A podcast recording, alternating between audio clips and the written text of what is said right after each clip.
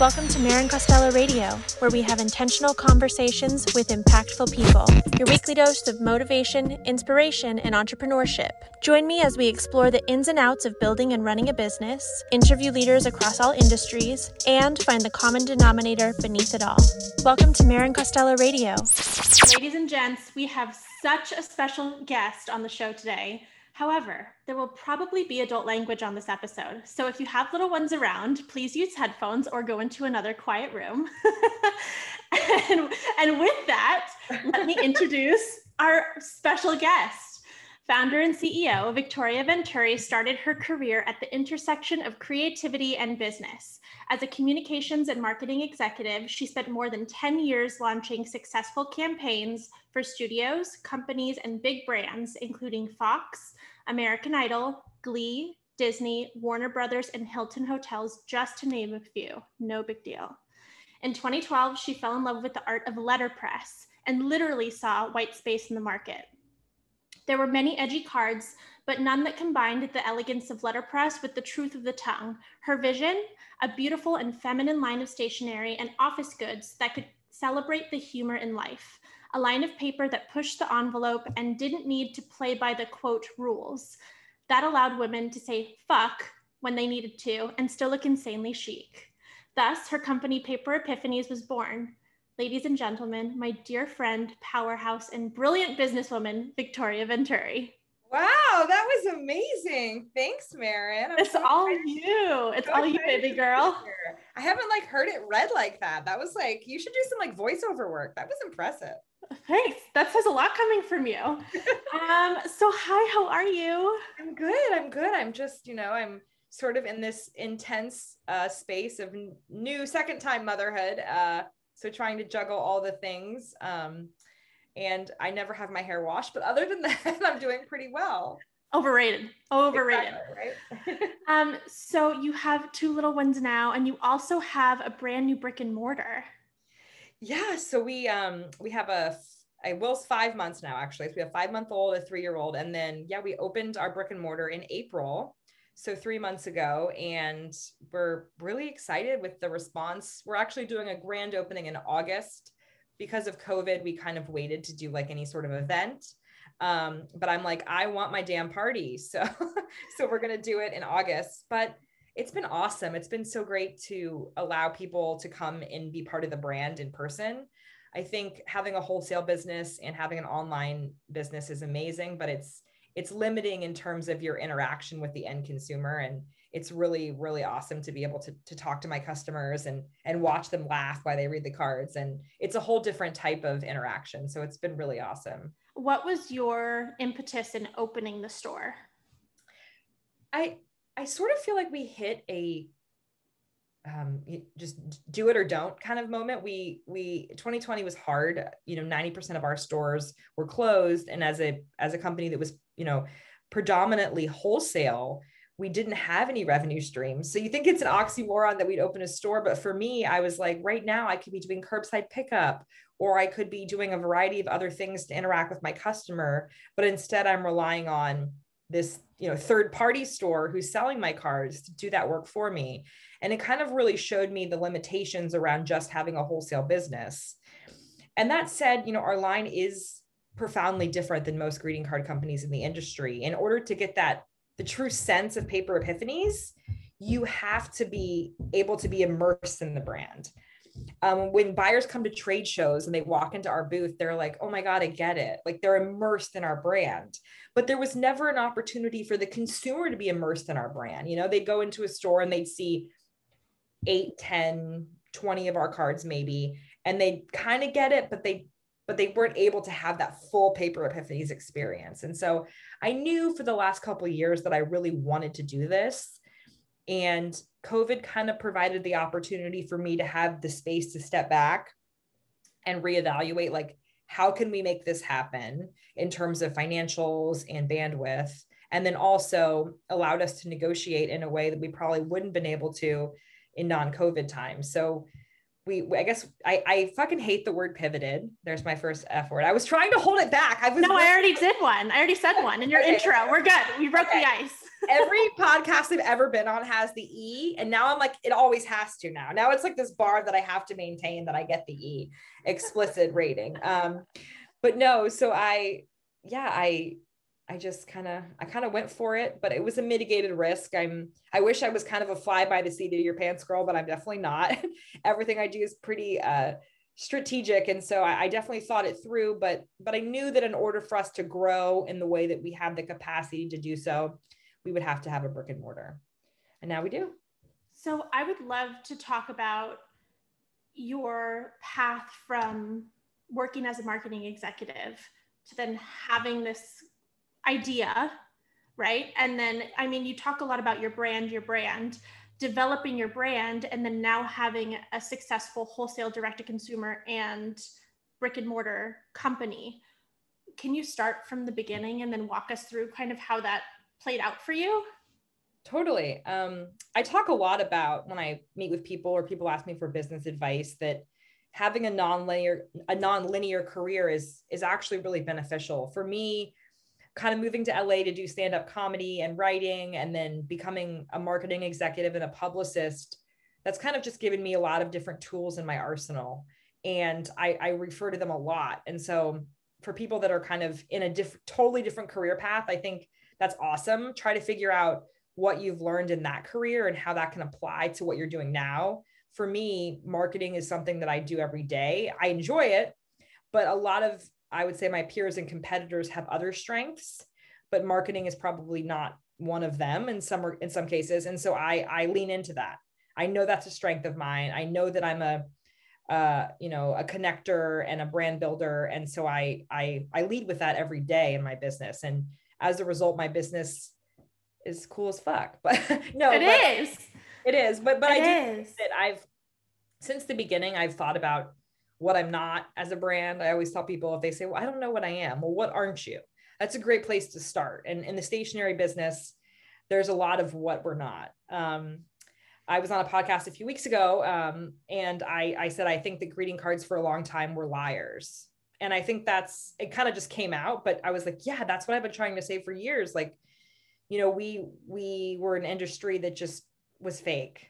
You know, we wrote cards that like, oh, it's your anniversary. Let's just pretend like we didn't throw a vase at each other last week, or like whatever it is, you know, like, let's just skip over all these real moments.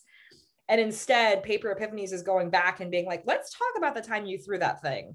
Let's get into it. And like, let's talk about those moments that the greeting card industry has been skipping over for the last 50 years.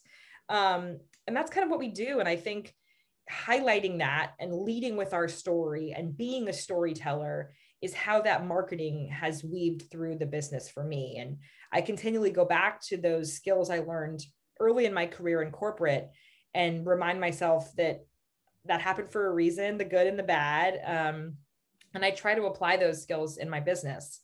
And the other thing is, I don't think you need to have it all figured out. I think that's part of life. And I continually have to remind myself, like, don't think about the next store that you're opening. Like, you just opened one, like, enjoy it. Try to live in the moment, like, not to be nihilistic or morbid, but like, if something was to happen to me in a couple of years, like, you don't want to spend your whole career and your whole life focusing on the end goal. Like, you need to just enjoy the moment. I get to come to work and open this beautiful store and sell cards for a living. And like, holy fucking shit, how cool is that? Right. So I try to remind myself, and I've been doing it a lot more lately now that I have young kids, like, just live in this moment, just breathe it in and just try to enjoy this. And yeah, you have big goals, which you may or may not hit, but you got to live in this other area too. And I'm guilty of skipping ahead, but I've really been trying to hold myself accountable to enjoying just the kind of day-to-day right now. It's amazing. How are the littles doing? They're good. You know, I think I left a lot of mom guilt behind the first time, which was nice. I dealt with a lot of those emotions. And so now when I leave Will home with the nanny, it's not so much of a gut wrench. I mean, it's sad. I miss him during the day, but I know that what I'm doing is important and valuable. And I'm not less of a mother for leaving him. And so I think that with my first kid, with my daughter, I had a lot of those feelings of like inadequacy and balancing both. And now I'm like, I got this. I mean, there's a whole slew of other things I'm dealing with in terms of being a second time parent, but with that guilt, I think I've been able to at least capture the control on that a little bit. And I'm the one controlling the narrative now about spending time with my kids or not. What I love about your card so much is that, at least from an outsider's perspective, a consumer's perspective, it seems like they're very much influenced by your life and by, you know, the people in your life and what they're going through. So was there a particular moment in your life where you thought, oh, this needs to be captured? Or how did you come out with your first line of cards? That's a great question. I think the answer, yes, there's definitely been times throughout my whole life where I'm like, I should write this down. I think I've sort of always been a writer, but they say you're not something till you say you are.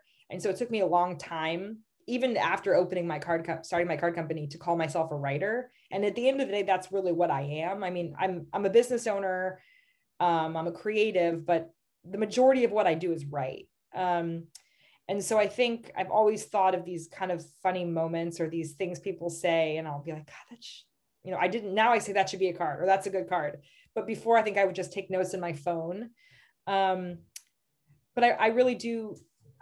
I eventually want to write a book, but writing greeting cards is a lot easier. And easier and harder in some ways. So our cards have no page three, which means all of our cards are blank inside. Which means I didn't know that. Yeah, every single card we write is blank inside.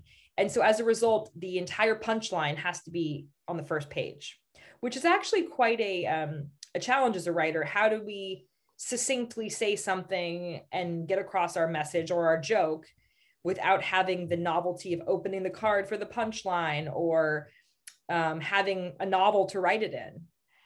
The other thing is I get bored. And so I like that I get to be involved in so many different occasions. I get to be involved in, birthdays and holidays and a variety of, sad moments too. And that's special. That's a gift. And as a novel writer, I don't know if you get to do all those things. So living in that moment. I love that. How many SKUs do you have right now? We have about 450. It's incredible. Cards in the line. And we retire a lot of cards every year too. So, depending on the year, we might add 50 cards and retire 30. So it's always evolving, but. What is of those 450 SKUs, how many SKUs keep the lights on? Good question. Well, a few of our cards are carried by national retailers, right? And so maybe seven are six-figure cards, I would say. And it's funny, just like with any other creative medium, there's cards that I wrote 7 years ago that I'm like, I fucking hate this card. It's the dumbest card ever written. Why are people still buying it? But it makes money. So I'm like, I'll keep selling it. But I continually write new cards because whenever I can always tell when I'm bored with the company or I'm like, God, I'm feeling antsy. I realize I haven't done a new release and it's about time for a new release. And then I do a new release of cards and I feel like, okay, we're still relevant. It's still happening. We're still doing things. But as a creative, I do feel that sense of hating the things I wrote years ago. And wanting to always improve. But I do love that our cards, we write them and then people add their own message to the inside. And then they live on. My dad, who passed away in 2013, I have probably about 50 or 60 cards from him that I have kept and just love. And it's what he added to the card, right? That's special. And I love that it's tactile. I recently went back and printed out emails because my husband and I, when we met, all of our love notes were email. We had, cards we were in this new part of our relationship where he would send me these funny little email love note type things. And I'm like, I'm going to get locked out of this Gmail account one day and never be able to find these. And so I printed them out in the hopes that they're kind of greeting cards, but that's the special thing about cards. Unless you actively burn them, which you can, which is also very therapeutic, unless you burn them or throw them out, they're there. And you'll find them in a drawer in 5 years and get to relive that moment in time. And there's something really special about that. So yeah, I love that we get to continually do that every day. How is Pete, by the way? This is like the Pete fan club over here. We live for Pete. Pete is good. He's recently expressed the desire to work for the company. This is amazing. Which is quite the plot twist. Except the first question he asked was, would you be my boss? And I said, okay, the fact that you asked that means you're not ready yet, because yes, I would be your boss. Obviously. So maybe you need to just like let it simmer a little bit till you're okay with that sentiment. But no, he's always been like I don't have a co-founder, but Pete's probably the closest thing to it. Just crazy fan since day one. He's a classic Gemini too. So like anytime we get one sale, he's like, we're going to be fucking billionaires. This is great. And I'm like, Pete, after you subtract rent, the lights, this, we've made $0. Like, hello. And he's just like, he's very just like on and off, but yeah, he's a big fan, and having that support does make a difference. People always say like, oh, well, you could have done it without him. And I probably could have, but it would have taken me longer to do it, and probably less skillfully. Having his support in a variety of different ways has allowed us to grow in a way that we wouldn't have been able to. So I think a lot of times we undervalue spouses or partners in that, as business owners, family, any kind of support you get, even if it's just emotional, that makes a huge difference for an entrepreneur. Aside from Pete, what does your support system look like? I think a variety of different things. I have a really great operations manager who's been with me for 4 years. And hiring's tough, especially in a business like mine that can have high attrition. If you're having people that are just doing like packaging or fulfillment or those type of roles. And my operations manager is just super loyal and reliable, and kind of functioned in a way that I wouldn't have been able to hire for. Like when I had a baby, for example, she kind of was able to just step into a lot of the roles that I do seamlessly. So that's a huge part of our system. And then, I have the privilege, which I'm vastly aware of, that privilege to hire help. Our nanny, who has our son 3 days a week, sometimes four, allows me to come into the office and do what I do.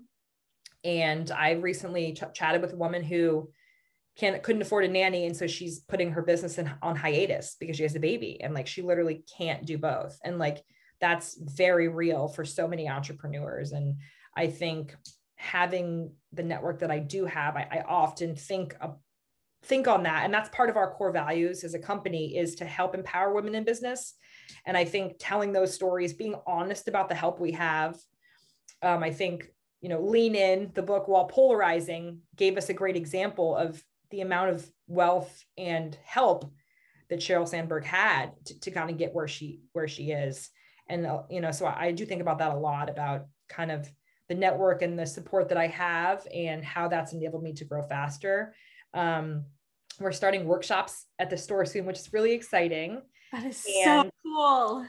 4 times a year, we're going to do something called community classes, where we offer completely free workshops. And those are going to be resume building, free childcare, things like that, so that people can, specifically women, can kind of help grow in their businesses. And that's always been part of our core values, but it's really exciting now to have this brick and mortar where we can actually really kind of engage with those core values and do these workshops and hopefully help other women who don't have the same privileges and support system that I do, at least kind of get a little bit of a bump in their business goals. You do a lot of, at least pre-COVID, you do a lot of community work and community outreach and speaking and engaging and philanthropy. Can you speak to what that part of your business and your world looks like? Totally. I grew up in like a weirdly, like my mom is very religious. And so she was always like, you should tithe 10% to the church, which I think is fucking cray, just for the record. But this concept of like 10% always stuck with me. And I've always kind of led with that, just in the sense of like, how can I give at least 10% of my wealth and my time and my resources back to helping. I think now with the BLM movement, we've seen a lot of pushback around like white superiority, or people feeling like they're more superior because they go to the junior league, right? Or they volunteer, and so they feel better about themselves. And so I've been really strategically trying to eliminate that element of it and make it not about pride or about for show, but really like just giving back. And I think that work's been really important in my life, figuring out what part of this volunteerism am I doing because it makes me feel good, and what part of this volunteerism am I doing because it's actually improving my community. And I care a lot about that. I was talking to your producer about Portland and our houseless problem right now. And that's a great example. Portland's a really small city, and it's very interconnected, and I'm very proud of our city, but there's a lot of work to be done. And I think focusing on the work and how I can be a part of the solution is kind of part of how I live my life. Yeah. So I was a political science major in college, and so I always thought I'd go into politics. But after the dumpster fire of 2020, I realized that I'm not interested in politics at all. Holy shit. Like, no matter where you land on the spectrum, it just seems like a hot mess. And I'm good. I'll find ways to kind of work around that.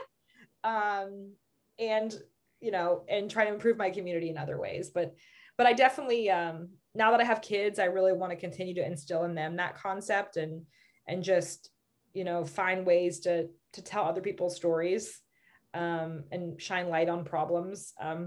A friend of mine has been wheelchair bound since she was 2 years old, good friend of mine. And she recently shared today that like Delta Airlines damages thousands of wheelchairs a day. And I'm like, this is a problem. Like, I'm fired up about this. I'm like, I never knew this. Like, first of all, what the fuck are you doing? How are you like damaging so many wheelchairs? Second of all, like, how did I not know about this problem? Like, there's so many problems like that, which affect, a specific minority of people every day in such a profound way. And then people like myself just go about their life and are worried about their strollers on airplanes, which I've never had a stroller broken. I don't know. It's just interesting to me that there's just so many problems to solve. And I hope that we continue to have people that are there to help solve them. Where does this incredible self-awareness come from? Have you always been like this? I don't know. Am I? It seems like it. As your friend, but also you're one of my dearest friends, but let's be honest, we're both running like massive companies. So we're doing our own thing. And then when we come together, it's like, no, time has passed. And like, you were to call me at 4 a.m. and be like, meet me somewhere. I'd be like, great, I'll see you yesterday. Yeah, right. Yeah, like, exactly. But I think that the beautiful thing about our relationship and our friendship is that there's still so much to learn. And so as long as I've known you, you have seemed to be very self-aware, but even seeing you, become a mother twice over and opening up your store and all of the ups and downs that the pandemic brought us, it just seems like you're so hyper aware. And so I'm just curious if that's something that was, instilled in you from a young age, or if you feel like it's something that maybe was nurtured in your adulthood and in your professional and maternal life. Yeah. I've touched on it a little bit. I think, again, I've probably fared better than a lot of children, but I did have somewhat of a broken childhood and, divorced parents a couple times over type of stuff. And so I think I did had to learn how to advocate for myself at a young age, and was kind of very independent at a young age in a lot of regards. And so I think I felt really old for a long time. I think at like 25, I was like, I'm 107. Like I hit this same. Like, I was just like, I'm so old and tired and jaded and angry. I had a lot of anger in my 20s about a lot of things. I think my independence and my strength came off as anger when I was younger. And that has been something that's been brought to my attention, decades ago. But I think now, pushing closer to 40, I'm more aware of kind of that and where that comes from and knowing my strengths and talking and writing and being a storyteller helps other people. And I remind myself of that a lot. Like, if this feels awkward to talk about, or if I've learned something, I'm sure someone else could learn it too, and is maybe interested in learning it. And so I've kind of just started to talk and tell my story regardless of, you know, judgment or whatever. I just kind of do my thing, I guess. I don't know. But I appreciate that sentiment. I think it makes me feel good to think that I'm becoming more self-aware. To your point, we all have a lot to learn. I have a 17-year-old employee who is running our TikTok currently. And amazing. I'll tell you what, I have a lot to fucking learn. Okay. First of all, I did not look like that at 17. Let me tell you. Second of all, like, I think I have a decent like grasp on like coolness, and like, I do not. I am a for sure geriatric millennial. That is a fact. But yeah, no, I love to learn. Recently, Pete and I were talking about winning Powerball, and he's like, "What would you do if you won Powerball?" And I was like, "I'd go back to school." And he goes, "What?" That's not in the business plan. He goes, "I'd buy a Ferrari," and I was like, "Well, I don't know, like." I like, if I just had all the time and money, I just feel like I just want to go learn more things. And he's like, sounds awful. So hopefully we don't win Powerball, because clearly we have very different priorities when it comes to like time freedom and financial independence. But no, but I do. I love the thought that our life is ahead of us and we have a lot to learn. I love that. I can't get Pete in a Ferrari out of my head. That's like. Oh my gosh. So I want to go back to when you moved to LA, you went to be an actor and a stand-up comedian. And that just blows my mind. What did you learn in that process that you feel has pulled into your stationery line? Yeah. It's funny. I was just cleaning out our closet, which has become one of my really fun hobbies now, because I can hide from my children. So I'm like, I'm doing work. I'm just in the closet on my phone, like doing nothing. Like, Peter, I'm very busy. Take the children. I'm organizing the closet, hiding. And I found this paper that was like, congratulations, your role on Desperate Housewives has qualified you for your SAG card. And I was like, just laughing. Yeah, I think, well, the first thing is it's really fun to talk about it now, because for a long time in LA, once you leave the industry in quotes, or like you're not acting anymore, you don't really talk about it because it's like dirty. Like, as a marketer and a publicist in LA, I couldn't be like, I used to try to act. They'd be like, you're crazy. Like, you can't, like, you don't talk about it, right? Like, once you stop doing it, it's just like never happened. I always joke about that now in Portland, because I'm thinking about doing a stand-up, like an open mic night. And yeah. I'm so here for this. All these things that you're planning, I would please like invitations. I know I'm across the country now, but I would love to fly in for these things. Yes. But it's just fun to think like, oh, I could do this as a hobby. Like, in Los Angeles, like, there's no hobbies. Like, you know, you don't like do stand up for a hobby. Like, someone would be like, okay, A, you suck. And B, like, what are you trying to be famous? Like, do you need an agent? Like, why are you doing stand up? Like, what do you mean you're doing it for fun? What do you mean? Like, you know, there's none of that. So all that said, I think had I never tried acting or stand up, I went to performing arts high school. I was a double major in political science and theater in college. So I always had this performance role in my life. I think I had to give it a shot, you know, which I don't really think I did. I think I was too type A, and I was like, wait, I get to go on like 2 auditions per week. This is dumb. I'm out. Like, peace. Like, I don't know. Like, I did it for like a year and a half, and I was like, I am not being utilized to my fullest potential, and I'm gone. You guys, snooze, you lose. Like, I'm out. But no, I think, you know, I loved my time I spent in LA. I was there for a decade in my 20s. I met my husband there. We had a ton of fun. We had no kids. We also had no savings and no real life plan. That's okay. Another podcast, another day. Totally. Just a dream of a Ferrari. Yeah. Just winning Powerball. Yeah. Just a dream of a Ferrari and a master's degree. We were just living the life. Oh my gosh. But yeah, no, we just, you know, it was a really fun moment in time. And I think that experience has definitely colored my perspective on writing and life. And also just like dreams. I think we have this very nihilistic view of dreams, very black and white thinking, like, oh, so you didn't accomplish your dream, right? Like, well, I don't know. Like, I wouldn't say that, you know, I would say that my dream evolved.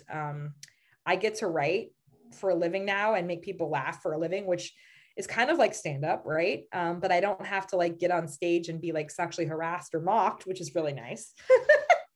That's a really nice benefit to writing cards. Benefits. Yeah, totally. Perks. But I think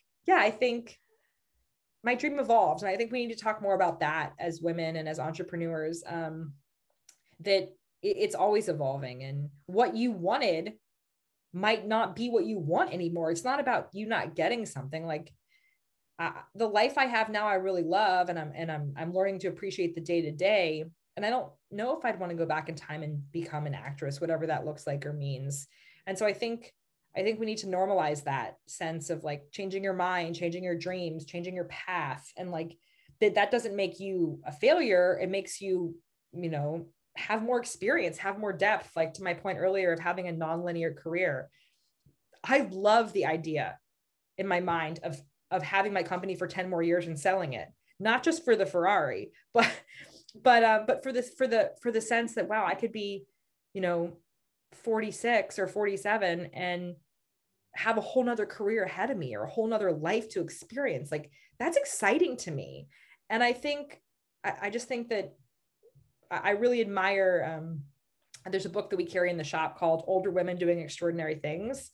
And it's all women in their 50s and older who have done something new or started something or accomplished something. And I just love that sense of, you know, not focusing on the finite amount of life, but just the amount of life in your years, and that you can do a lot of different things. I think that's really cool. And that's kind of my take on my LA time. Like, I moved there to be an actress, became a publicist and a marketer, then started this greeting card line, and now we're here, right? But who knows where we're going to be next, and we don't have to know that. And that's all part of the dream. So I love that. My sister's 7 years younger and in her mid 20s now, but just kind of watching her and being so much older and watching her go through graduating college and finding a job, and the pressure that young people feel to have things figured out or to marry your purpose and your passion and your job and all the stuff. It's like, when did living go out the door? It's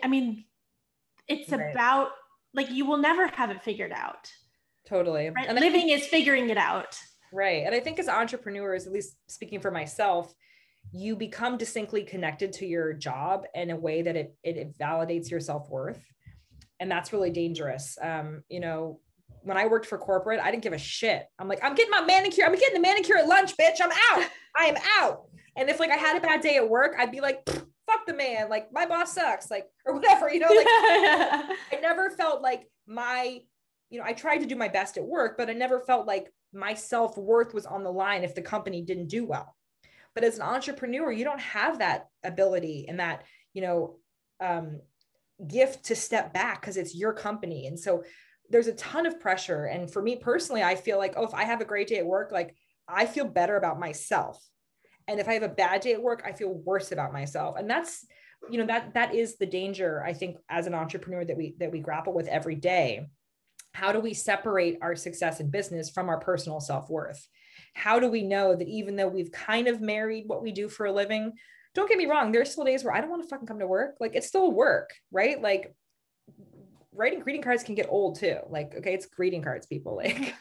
No, but like, I mean, you know, you see the rosy part of it, but it's still a job.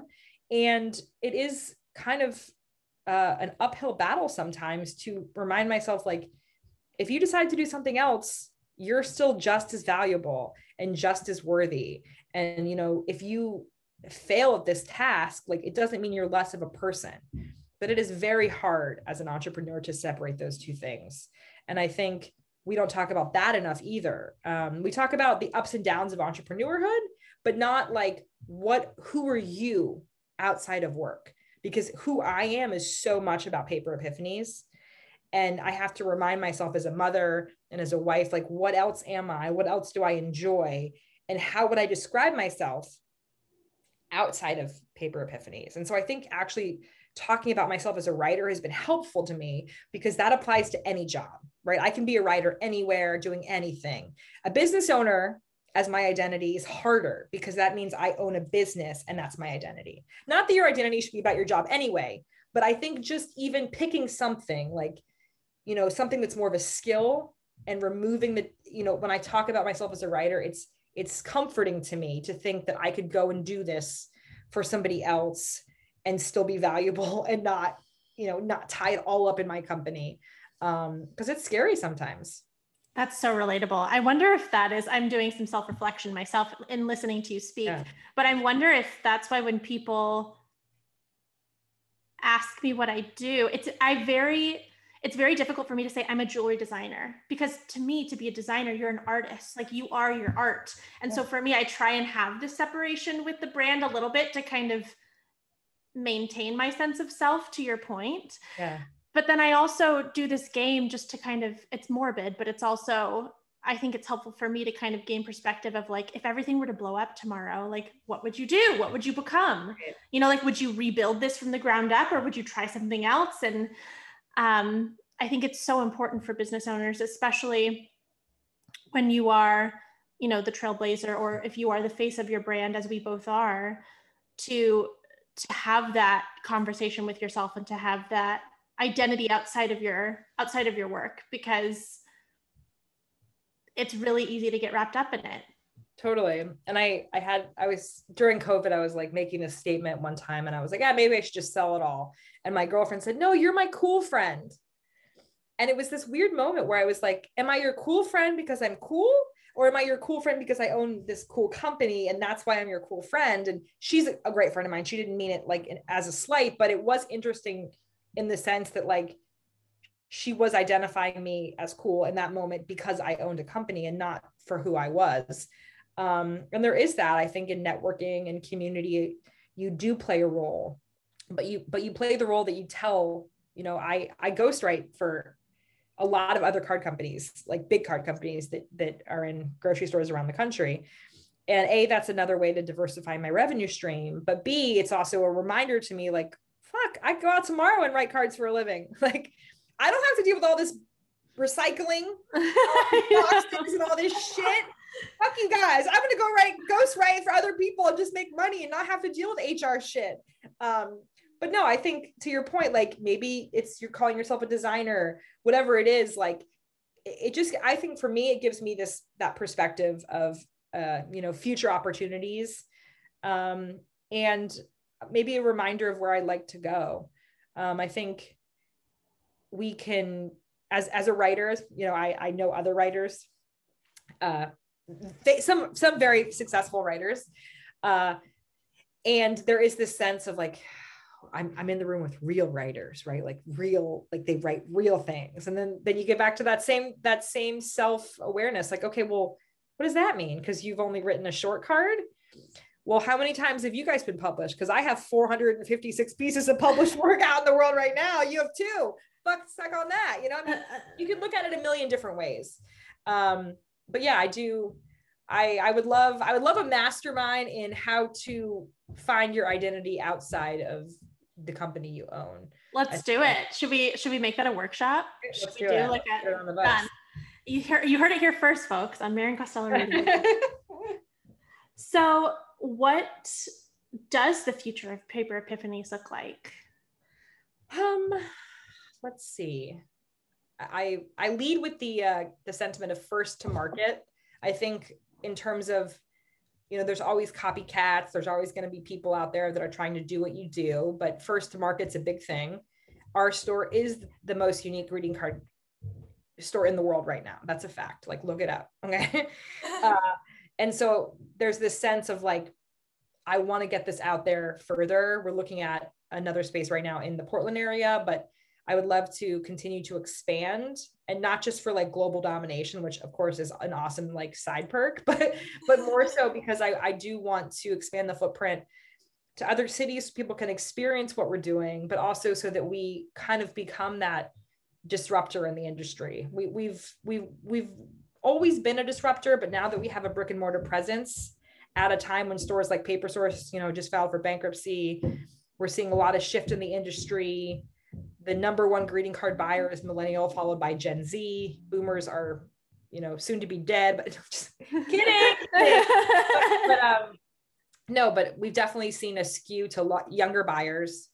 They're very self-aware. Speaking of self-aware, they know what they want and they want paper epiphanies.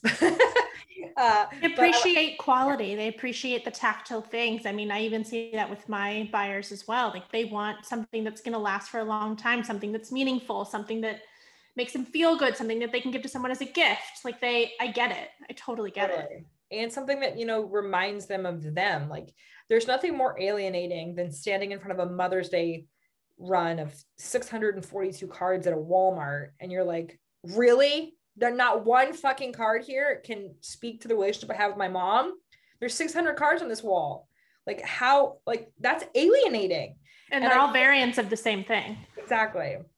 And I think that people come into our shop and they often say, oh my God, I just want everything. Or like, I literally, like, which of these 7 birthday cards, like, they're all perfect, but like, which one do you think? Like, that feeling where they find too much, where too much speaks to them, is awesome. And I want to keep finding ways to replicate that.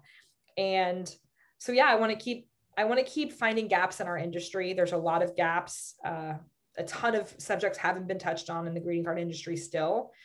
And I want to be the niche store. I want to be the store where you come in. If you don't see the card on the wall, you say, hey, I have a stepmom. She's crazy. What card can I give her? Hold on. Let me help you with that.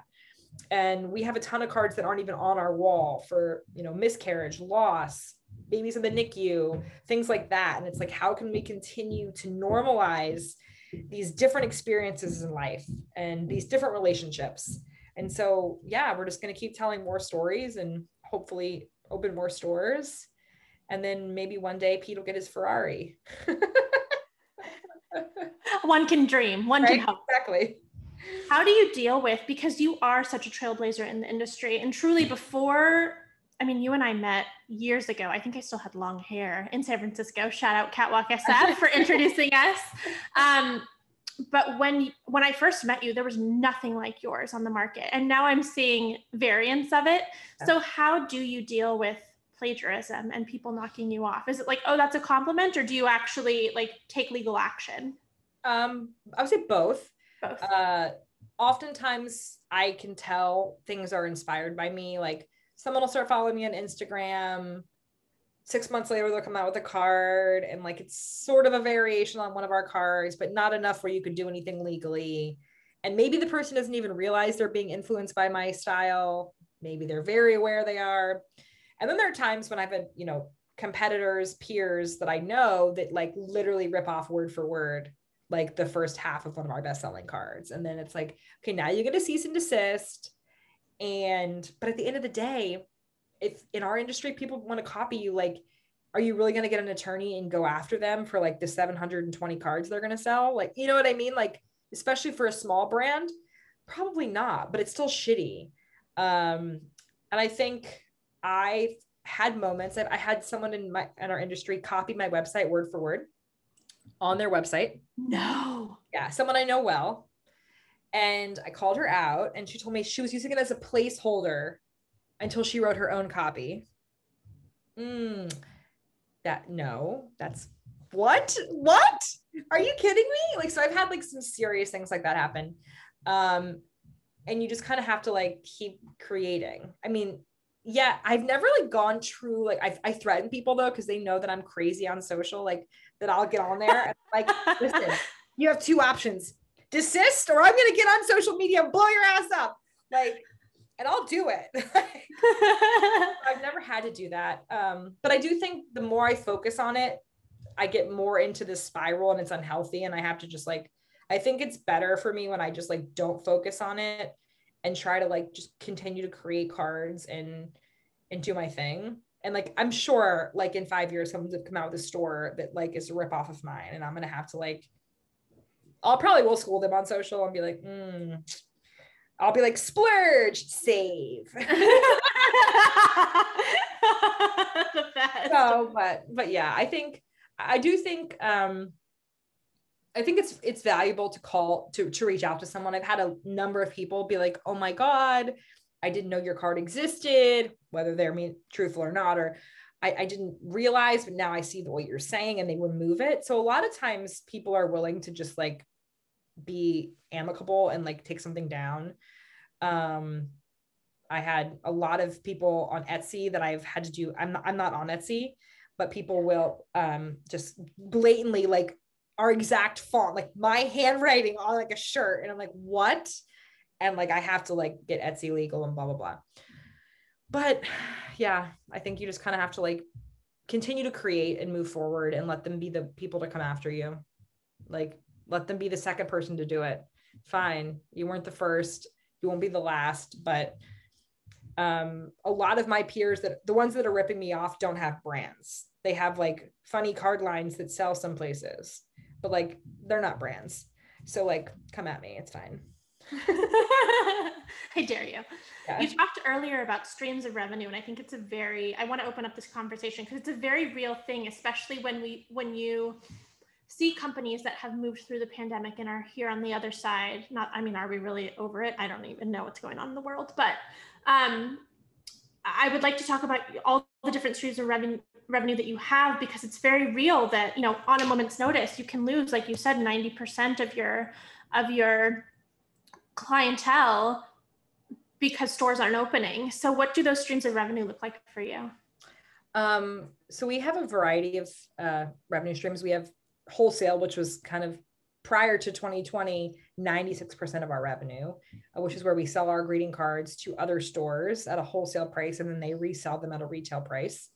You know, chains like Urban Outfitters and Paper Source, large national partners like that, all the way down to like the small mom and pop shops that you see on, you know, main streets around the country. And oftentimes those stores are more loyal than the big stores. I mean, they consistently reorder, you know, for 7 years. And now that I own a store and I know what a budget's like and how much you have to spend to know these stores have been ordering for me every month for 7 years is like very endearing.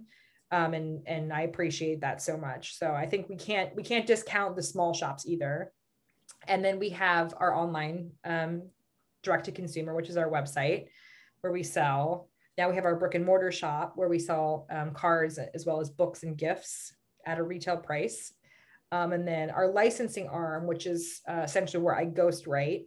So I write a line called Paper Rebel, which is produced by American Greetings. And that is sold in, you know, Target and Rite Aid and a variety of Winn-Dixie's, different stores around the country. And then I also ghostwrite for Papyrus and Bird and Quill and American Greetings, core lines. And that's another whole revenue stream there. And that's nice because I just get to write the cards and then I don't have to worry about anything else. Although sometimes when I see the cards, I'm like, but my name's not on, it doesn't matter, right?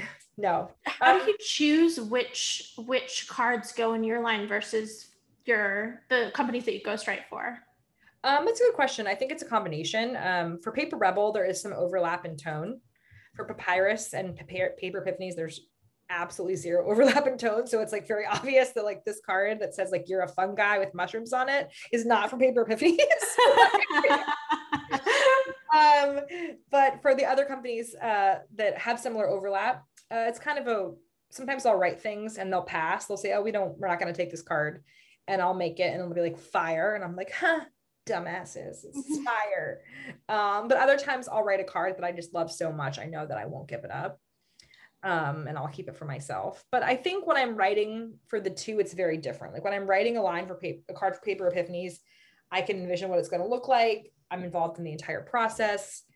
Sometimes even the way I space the words and the words I use are connected to the design. And so it's much different than ghostwriting, where I just send a Word document of 500 cards that I wrote and I'm like, pick 6 or whatever it is. You know, it's right. It's much more an exercise in writing. But as a writer, it's great that I get to use this whole other skill set of writing really sweet cards or really sanguine cards or cards that might not necessarily be Paper Epiphanies cards, but that skill of being able to write on demand is also very beneficial. I think a lot of times designers, artists, creatives, there's this thing called like writer's block, right? Or a creativity block, which I've read a lot about this whole concept and how in some regards it's kind of bullshit.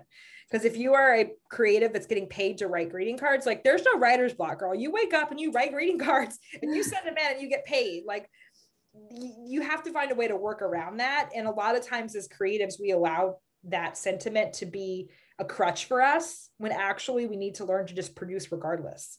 It might not be your best work, but you have to continue to work.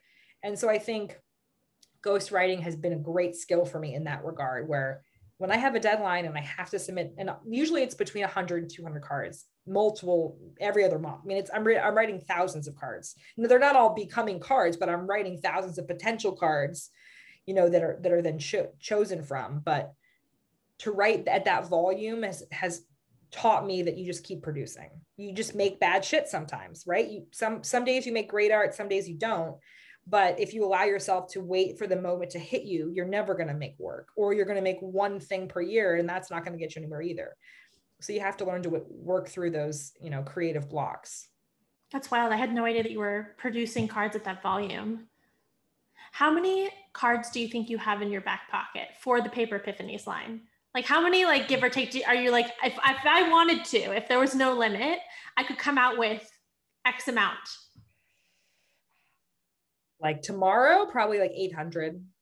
That's incredible. Like, I mean, I have notebooks full of cards that we just haven't made for a variety of reasons. Like they're too offensive, or like they're too popular, you know, that kind of thing. I always say I want to do like a series called like the cards we didn't make and just like, you know, do them. But we have, we also have a distributor partnership with a national salesperson who sells to 900 sex stores. Amazing. And so that is another big revenue stream for us. And those cards are some cards that no one will ever see. We do some aftermarket extra dirty cards for that company. But it's fun, you know, it's fun to have these different revenue streams for people to know or not know things that we've written, that I've written. It's fun to go into. So for Father's Day, for example, losing my dad, I didn't write Father's Day cards for like 3 years because I was like, I don't want to, fuck it. And I never offered them. People were like, how come you don't have Father's Day cards? And I was like, because I don't want to have Father's Day cards because I own the company. Not ready yet. No. But speaking of working through that, you know, that wasn't a creative block so much as an emotional block. But, you know, I really wanted to write some super sappy, sanguine cards because I had a really great relationship with my dad. And I wrote the Father's Day cards for Papyrus last year. And that was really awesome because a lot of the cards they took were cards that I couldn't have put in Paper Epiphanies. They don't make sense, but they're just like OTT love cards for dad. And I'm like, yes, like I've wanted to write these cards, and they don't live in my line, but it was therapeutic to write those sentences and those sayings. And it was rewarding that I know somebody out there received that card for Father's Day. I love that.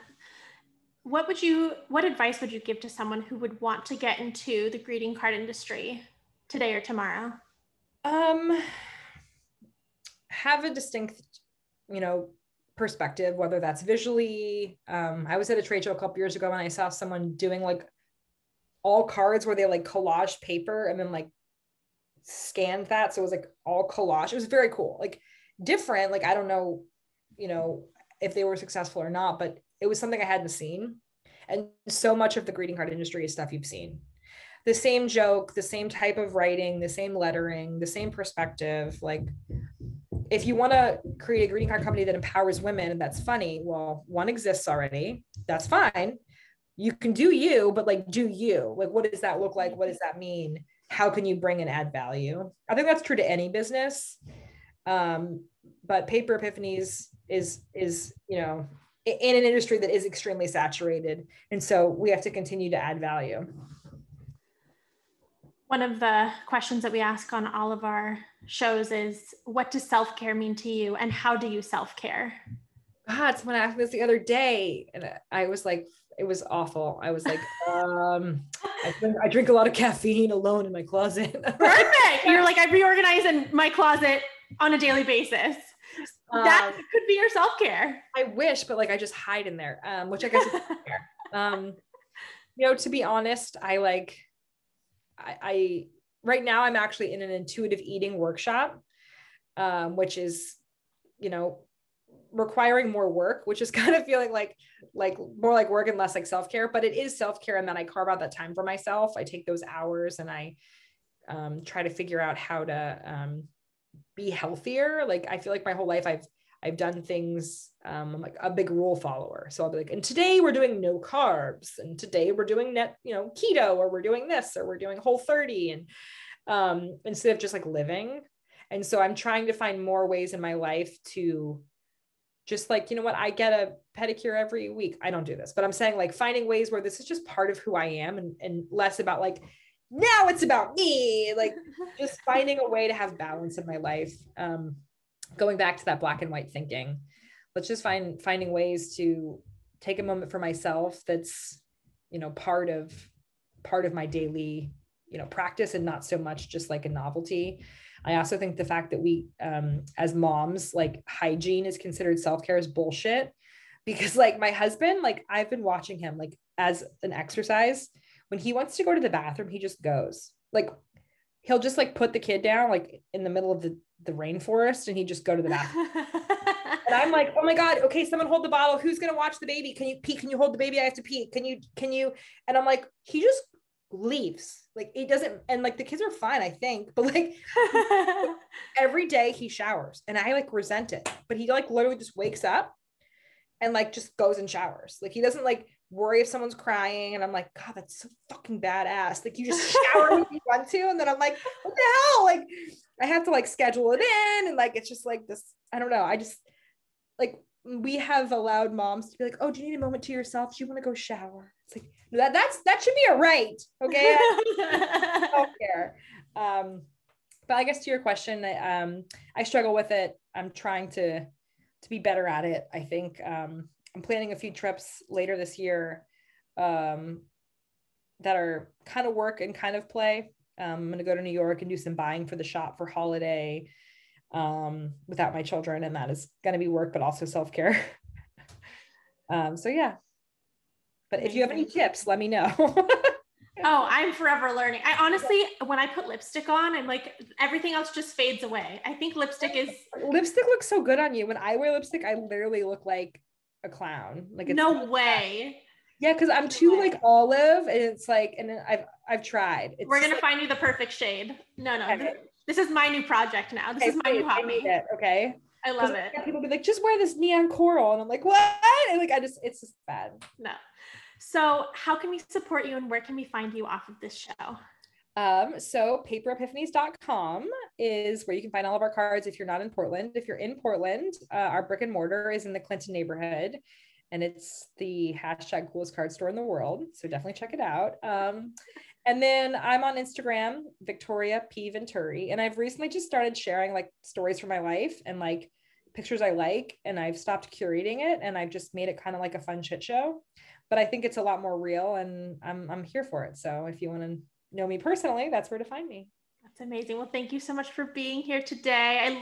I always love chatting with you and learning more about you, and I just cannot wait till we're reunited in person again. I know. I'm due for a trip. Well, my heart is so full. Huge thank you to Victoria for taking the time to share her story. Another thank you to our hosts at Dash Radio and to our producers at Island City Media Group. If you want to listen to this show again, you can find all of our episodes on Spotify and Apple Podcasts. Remember to leave a review so we can continue bringing you the content and guests that you absolutely love.